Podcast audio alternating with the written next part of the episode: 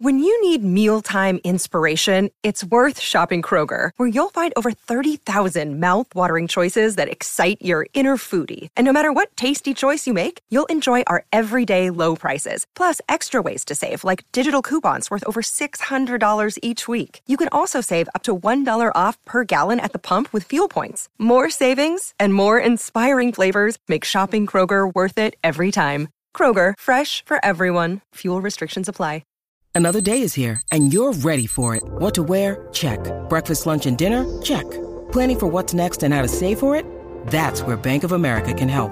For your financial to-dos, Bank of America has experts ready to help get you closer to your goals. Get started at one of our local financial centers or 24-7 in our mobile banking app.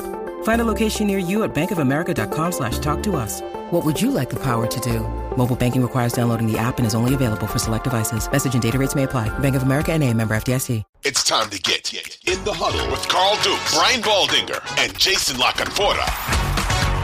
All right, let's continue with the mailbag, guys. We're just running down questions, and we'll do this, uh, you know, once a week. We're going to start doing this and leading up to camp. And once we get to camp, then we're going to be making our rounds, and, and we'll be talking about a variety of things that really matter towards getting ready for the season. Um, who has the most pressure on them at quarterback? The question comes in our mailbag this season. What quarterback has the most pressure on them? Obviously, Mahomes is a Super Bowl winner. He has no pressure, right? I mean, he's we we expect him to be great. Maybe Lamar with the new deal to to, to kind of come through. Um, I think any anytime a quarterback gets a new deal, there is extra added pressure. Mm-hmm. But I'm looking at this question, Baldy, and I'm going, Dak Prescott, right? Mm-hmm. Dak? I well, mean, 15 interceptions? I mean, let's let's look at this. He did lead the league in interceptions for the first time. He it, it was out of character, but he had a number of bad ones, and he had some in the postseason too. Um, you know, which really cost him two against San Francisco in a playoff loss where they didn't score a touchdown. Right. And the 49ers have been their nemesis in the playoffs two years in a row. The Dallas Cowboys, I saw this graphic. It's not mine, so I, I, I wish I could credit the person who put it out there, but it was pretty alarming. Since 2000, the Dallas Cowboys, largely with Tony Romo and with Dak Prescott, have won four playoff games since 2000. The Arizona 20, Cardinals. 23 years? 23 years now. They've won four playoff games. The Arizona Cardinals have five playoff wins. The Carolina Panthers have eight playoff wins. The Cowboys are stuck almost at the bottom with four playoff wins since 2000 since 2000. So to say that Dak Prescott has got pressure on him, I mean, I played in Dallas. You're always going to get measured against Roger Staubach. I played with Danny White, Gary Hogeboom, different guys. They got measured against Roger. Fair, not fair. It's just Dallas. Yeah. Uh, anybody that followed Troy Aikman got compared to Troy Aikman. Um, right or wrong. It's just it's just the standard in Dallas. And it's and it's you know, it's like that in Green Bay for Jordan Love you know, to, to follow Bart Starr, Brett Favre, Aaron Rodgers. Like there's a standard. So I feel like you're not wrong, Carl. Like you could say Dak, he's got a, you know, the coordinator's gone, head coach now calling the plays. Um, there's been a huge investment in wide receivers. Brandin Cooks is back, is in. Um, you know, the offensive line has been addressed. Uh, you know, defensively, nobody in this league has taken the ball away more than the Dallas Cowboys in the last two years to give the ball back to the offense for extra at bats. I, I feel like you. I feel like Dak Prescott. All right, he got hurt last year, missed games. All right, yeah. but you know, you know, Cooper came in and won four games in a row. He did he did his job. He, you know, he held serve, and so, so I feel you're right. I feel like all eyes they, they're the most popular franchise. Nobody, uh, you either love them or hate them. Uh, it's the most important franchise in our entire industry, the Dallas Cowboys. Jerry Jones knows that. So, yes, it's, it's time for Dak to step up and ball out. Yeah, Baldy, I thought last year, as we go through these questions, guys, in our mailbag, who has the most pressure on them at quarterback? I thought last year he, not the entire season, but he was pressing at the end. Like the mistakes started to mount and I felt like he was pressing, right? Mm-hmm. And, you know, when we watch some of these other guys, Uh, and this is why I think there's still some doubts about Dak and whether he can get them over the top. But when you watch some of the other guys when they make mistakes, okay, even Jalen last year, who had an amazing season and leads the Eagles to the Super Bowl, when he did make mistakes, it was over. Like he didn't press, and you felt like he came back out and he was going to make the right reads, and he wasn't just like, ah, I got to get it there, and then he throws into to to uh, uh, in the coverage. And I felt that way when I watched Dak last year at the end of the season. And then they go into that San Francisco game, and we talked about it. I mean, it was, uh, you know, that San Francisco defense. But but do you agree? Did you feel that when you watched him as the season progressed? Once he came back, he made plays, but but there were times where I just felt like, do I trust him in this moment? You know what I mean? Well, I mean, you remember the game down in Jacksonville. I mean, they got a comfortable two touchdown lead in that game, and he throws a horrible interception like he's under pressure. He's in the pocket. He's stepping up. I guess he's trying to get it to Dalton Schultz, and there's Rayshawn Jenkins. Pick six, right? terrible interception. Now the one at the end of the game yeah. in overtime, like that was, you know, that's a drop. It's not on Dak, but you know, sure. the quarterback, you know, he's got to shoulder that. You you look at Washington at the end of the season, and he's throwing these balls to the sideline late in his progression, and the ball's just dying out there. It's just a wounded quail, and it's getting picked off. And so I do think, I, you know, and, and, look, I, you know, Mike Mike McCarthy came in. They sat down. They watched them all. Like you don't sit, go down and sit and watch all the interceptions. Like I think Eli Manning led the league in interceptions one year. Yeah, and he did that. He went back and Tom Coughlin and him they they addressed it. Like I, I think it's important to address it. What he saw, what he felt, why he did it. Like I, I I do think there's a learning that can come from the mistakes maybe not to like not make those mistakes again. That that's kind of a given.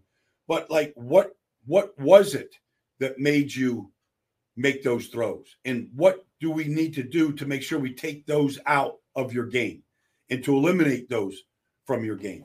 Because he's not been a guy that has thrown a lot of interceptions in his career. You know, uh, you can you can say that big games he hasn't played great, but it's interceptions hasn't been a big part of uh, things that you could say about Dak until last year. And so uh, I think him and Mike probably, you know, have figured a lot of it out uh, by this point, getting ready for the season. And, you know, obviously you miss a month after you, you know, you, the off season and injuries have been a part of it. The broken ankle and the, you know, the injury last year, like that stuff is, you know, those things kind of start to mount because really you, kind of just want to line up and play 17 every year right now. All right, Baldy, a couple of more before we get out of here. In the huddle, guys, subscribe, like us, tell your friends about us. We're on YouTube as well. You can watch there as we break down all things NFL each and every week. New episodes come out Tuesday and Thursday, usually, unless there's breaking news. Um, Jordan Love, he got my attention this week. Well, last week with the Father's Day post where he goes, Hey, Chicago, happy Father's Day. go, pack, go. And everybody's like, Whoa and I'm thinking, Baldy, you're not Aaron Rodgers, bro. You don't own Chicago yet. You haven't won that much to be making fun of Chicago to that degree. If that was Aaron Rodgers, I'd laugh because he owned them. But the question from the mailbag is about Jordan Love. And he seems to be confident, but the question is about what is your uh, what's your opinions on Jordan Love taking over for Aaron Rodgers, and will he be successful? He seems a little bit cocky to me. that is what the question is. What do you take? What do you make of it, Baldy? Well, his teammate Jaire Alexander, you know, came to his defense and said, "Best quarterback in the league." Whatever. I mean, just hyperbole at this point. I mean, yeah. just watch Aaron Rodgers, you know, since he's coming to this league, you know, play the position as well as anybody. So, like, I don't know what to think, honestly. Like, they don't look like a very good team around Jordan Love. Now, the good ones elevate players, and maybe Christian Watson kind of, you know, at, one point, like he had like nine touchdown catches in five weeks, and he went on a tear last year. And it might, might have started against the Philadelphia Eagles when Jordan Love actually got a chance to play. It looked good in the fourth quarter against the Eagles. Baldy, let um, me ask you real quick. Do you think they they rely more on Aaron Jones this year? Well, that, that would be smart. I mean, Aaron Jones has 60 touchdowns in the last six years. I mean, he guy's been an elite player. Um, he's up there against with anybody that's played the position, you know, and um, AJ Dillon, like that's a good one-two punch. Uh, you know, they drafted a tight end, Watson, uh, Romeo Doubs. I mean, you know, we've got some young receivers. um, you know, the, the defense was awful last year. And I think at one point I counted seven number one draft picks on that defense. Yeah, they didn't play well as a group. They They did. didn't play well. I mean, they gave up 380 yards rushing to the Philadelphia Eagles. You know, it was ugly. Um, they ran the same plays against them over and over and over again. I mean, Rashan Gary coming back will help that front, um, provided he comes back healthy. You know, it was a big loss when he went down. But, you know, I want to see, you know, we're going to learn a lot about the coach. You know, we put the coach up in an upper echelon. You know, that's with Aaron Rodgers. Matt LaFleur. And so now we see Jordan Love with what a, a a wide receiving corps looks awfully young, awfully inexperienced, yet it's his corps, it's his team. So I would expect that Jordan Love will get better. I hope he gets better as the season goes along. Now, I saw him play his only start in the league. It was in Kansas City his rookie year. They didn't score a touchdown that day. He could have gotten uh, the ball 100 times. They weren't scoring. Mm. But, you know, he wasn't ready yet. right. So he's had years to watch and learn. Um, I remember talking to his college coach, Matt Wells, who coached him at Utah State. And Matt said when he was drafted, now they're going to fall in love with his arm, Baldy, and they're going to get fall in love with his talent, but he's not ready to play. He, he needs he needs time to sit and to learn. Well, he's gotten that, and so the talent is there. The arm is very very good. In fact, when you watch him play, Carl, it- you know whether it's preseason, fourth quarter against the Eagles, even against Kansas City, like you'll see a lot of things that remind you of Aaron. I mean, Mm. just the way he takes a snap, drop back, like the release is elite, all that.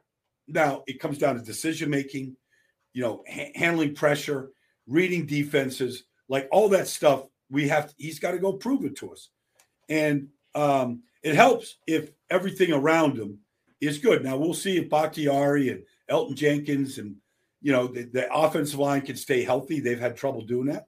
That will help them. Uh, but I'm like everybody else. I just want to sit back and, and watch. I want to see a kid progress. I want to see a kid. You know, when I saw him at a scrimmage against the Jets two years ago, he looked pretty good in the scrimmage. But you know, games are different. Um, if I would say this to, to Jordan, like, you know, I would throw zip it, throw away the key. Talking about any team out there, there's just no, like, just let your play do the talking, and um, surprise everybody because I don't think anybody is put, picking the Packers to be a playoff team to win the division. Like none of that. Detroit beat them twice last year.